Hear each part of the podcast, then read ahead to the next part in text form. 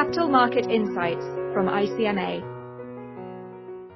Hi, my name is Alex Westphal. I'm a director here at ICMA in charge of our work on repo and collateral. Um, and I'm also looking at the post trade agenda more broadly across repo and secondary markets.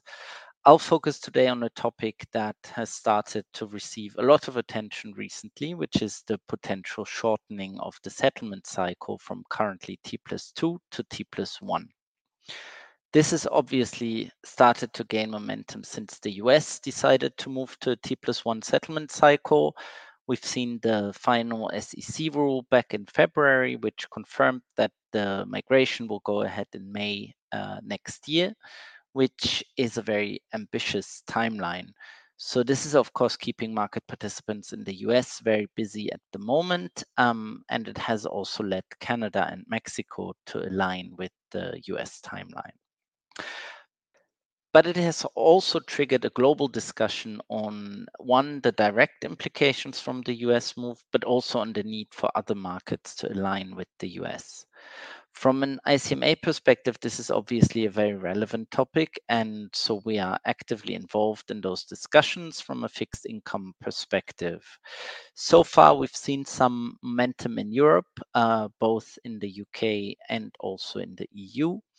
In the UK, these discussions are certainly more advanced. Earlier this year, the UK government announced the creation of an industry task force, um, the so called Accelerated Settlement Task Force, to look at the question of T plus one for the UK uh, and to recommend an approach.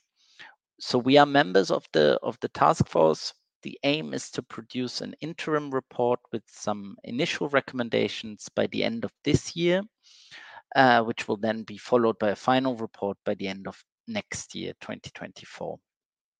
Uh, the discussion is now really in the final stages as we're approaching the deadline for the interim report, although there are still quite a few questions um, over the process and the next steps, um, in particular the need for a broader market uh, consultation on the topic, given that the discussion so far has been largely limited to the to the core of the of the task force, and of course also considering the the fact that uh, this is a, a, major industry transformation that we're talking about, um, and that this, this decision should certainly not be taken lightly. Also, uh, the draft recommendations that have floated have been floated so far um, are quite ambitious, uh, with the suggested migration date potentially as early as Easter 2026. So overall, uh, we as ICMA are advocating for a more cautious approach um, to make sure that uh, whatever is recommended has the support of the wider industry.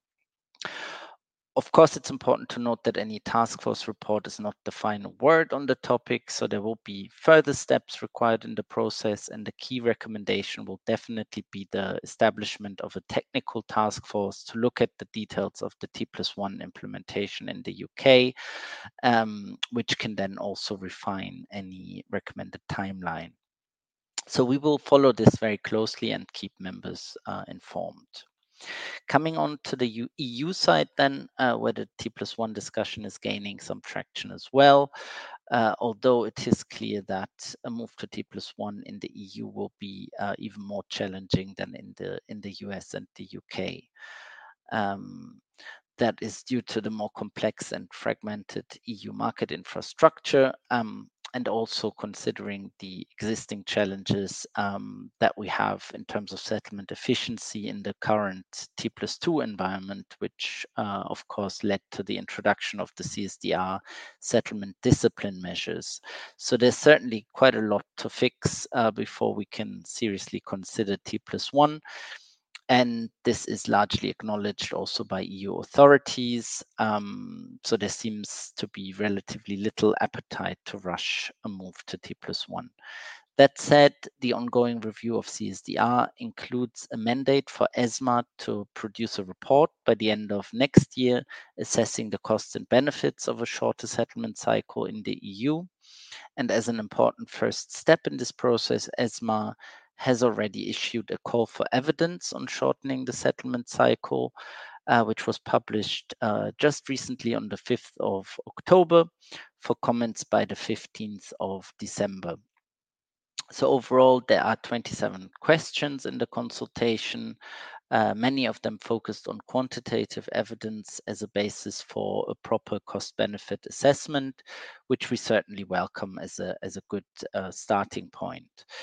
We are currently looking at the consultation with members. Um, so if you would like to get involved, please do get in touch with us to join our T plus one distribution list. We would really welcome and also need more feedback from members. At the same time, in anticipation of the ESMA consultation, we already got together with a number of other relevant trade bodies, uh, 15 in total, uh, to look at the question of T plus one in the EU. Um, this is proving very useful now in terms of coordinating input. Um, in particular, we're discussing uh, across uh, associations if and, and how we can pool resources in order to make sure that we are as aligned uh, as possible as an industry and can provide useful feedback uh, to ESMA, in particular, of course, on the quantitative elements of the consultation. So overall, a lot going on on this topic. Um, as always, we will keep you posted through the various channels. Please don't hesitate to reach out with any questions or feedback. And I would also encourage you to have a look at the T plus one feature article in the quarterly report, which includes some additional detail. Thank you for listening. Thank you for listening. For more ICMA podcasts and further information on capital markets, please visit our website icmagroup.org.